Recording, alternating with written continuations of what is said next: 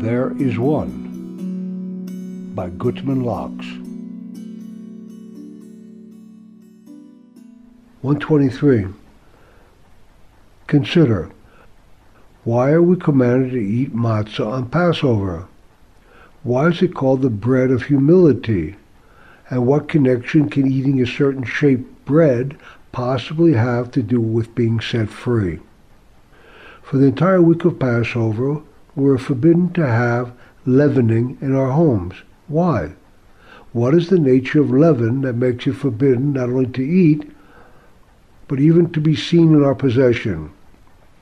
All of these questions can become answered easily when we examine the nature of leaven. Leaven is a substance that, when added to water and flour, will cause the mixture to rise. This swelling or puffiness allows the bread to take on an elevated shape. In order to submit ourselves to the rule of Hashem, we must be humble and not filled with puffy pride.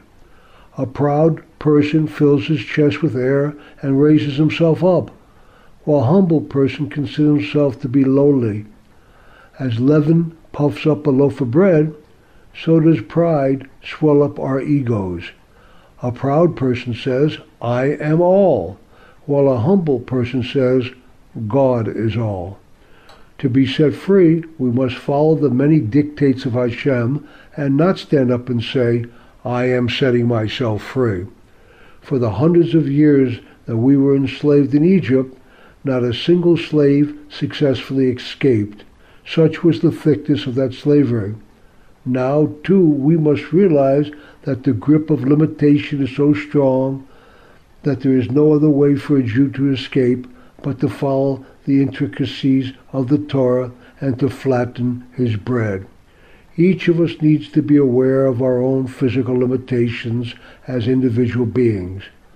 But we must not believe that these limitations exist from all perspectives. To be set free, one must gain an unlimited perspective.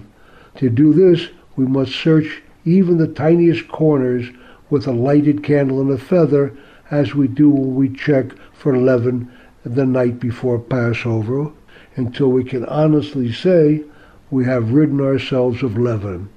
We are but dust, but flour, and we are ready to follow the order handed down so that we may experience both the physical and spiritual freedom promised to us by God and exemplified in the order of the Passover service.